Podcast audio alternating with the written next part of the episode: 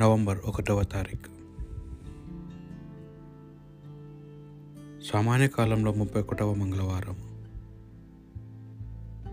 సకల పునీతుల మహోత్సవం.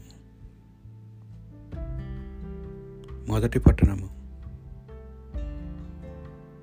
పునీత యోహాను గారు రాసిన దర్శన గ్రంథం.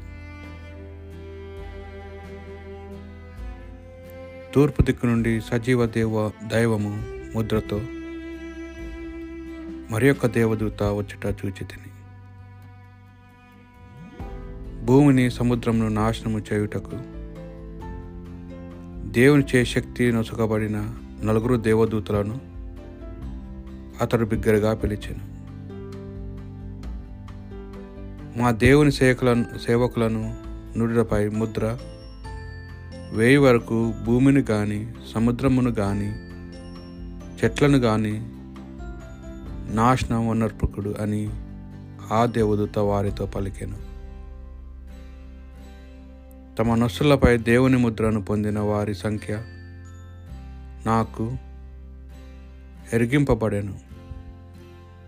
వారు ఇజ్రాయెల్ నందలి అన్ని గోత్రముల నుండి గ్రహింపబడిన నూట నలవది నాలుగు వేల మంది మాత్రమే. తదాంతరము నేను అటు చూడగా అట ఒక గొప్ప జనసమూహము ఉండెను. ఆ జనసంఖ్య లెక్కకు మిక్కటముగా ఉండెను. అందు అన్ని జాతుల వారు అన్ని తెగల వారు అన్ని వర్గముల వారు అన్ని భాషల వారు కలిసి ఉండేరి. వారి సింహాసనమునకును గొర్రెపిల్లకు ఎదురుగా నిలిచిరి. వారు తెల్లని దుస్తులు వేసుకొని ఉండేరి. చేతుల యందు ఖర్జూరపు మట్టలను పట్టుకొని ఉండేరి. సింహాసుని అగు మా దేవుని వలన ఈ గొర్రెపిల్ల వలన మాకు రక్షణము లభించుచున్నది అని వారు బిగ్గరగా పలికిరి. దేవదూతలు పెద్దలు నాలుగు జీవులు ఆ సింహాసనంను చుట్టూ నిలిచి ఉండిరి. అంతటా వారు సింహాసనముకు ఎదురుగా నేల వ్రాలి దేవుని పూజించిరి. ఆమెన్. మన దేవునికి సదాస్థుతి వైభవము జ్ఞానము కృతజ్ఞత గౌరవము ప్రభావము శక్తి కలుగునుగాక. ఆమెన్ అని వారు పాల్గొచ్చుండేరి ఈ తెల్లని దుస్తులు ధరించిన వారు ఎవరు? వారు ఎట్టు నుండి వచ్చిరి అని పెద్దలలో ఒకడు నన్ను ప్రశ్నించాను. అయ్యా నీకే తెలియను అని నేనంటిని.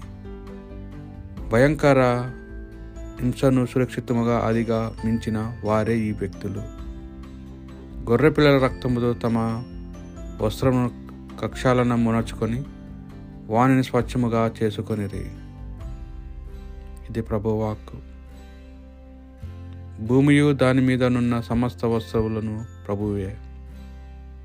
ప్రపంచమును దాని అందు వసించు ప్రాణులెల్లా ఆయనకు చెందినవే. ఆయన భూమిని సముద్రముల మీద నిర్మించెను. అంత ప్రవాహముల మీద స్థిరముగా నెలకొల్పాను. ప్రభు పర్వతమును ఎక్కటకు అర్హుడెవడు ఆయన పవిత్ర స్థలమును అడుగుడు యోగుడెవడు నిర్దోషమైన చేతులు కలవాడు. పవిత్రమైన హృదయము కలవాడు. విగ్రహంలో ఆరాధింపనివాడు. వ్యర్థ క్రియలపై మనసు పెట్టనివాడు. అబద్ధ ప్రమాణములు చేయనివాడెవడో అతడే యోగ్యుడు.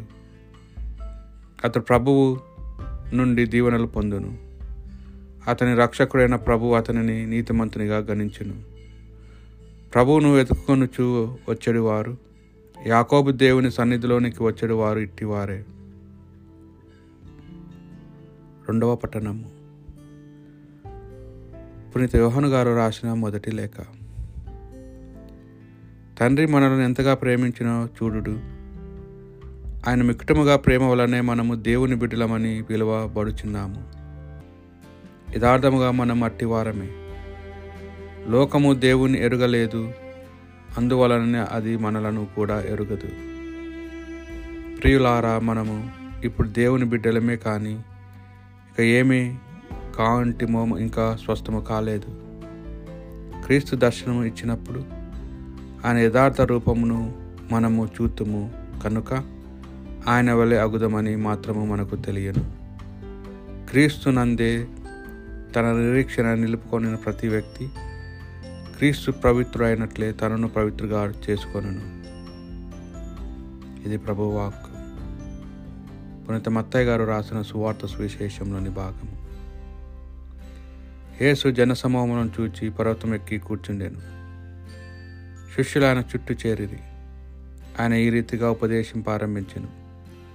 దీనాత్ములు ధన్యులు దైవరాజము వారిది. శోకార్తులు ధన్యులు వారు ఓదార్పబడుదురు. వినమ్రులు ధన్యులు. నీతి నిమిత్తము ఆకలి దప్పులు గల వారు ధన్యులు వారు సంతృప్తి పరపబడుదురు.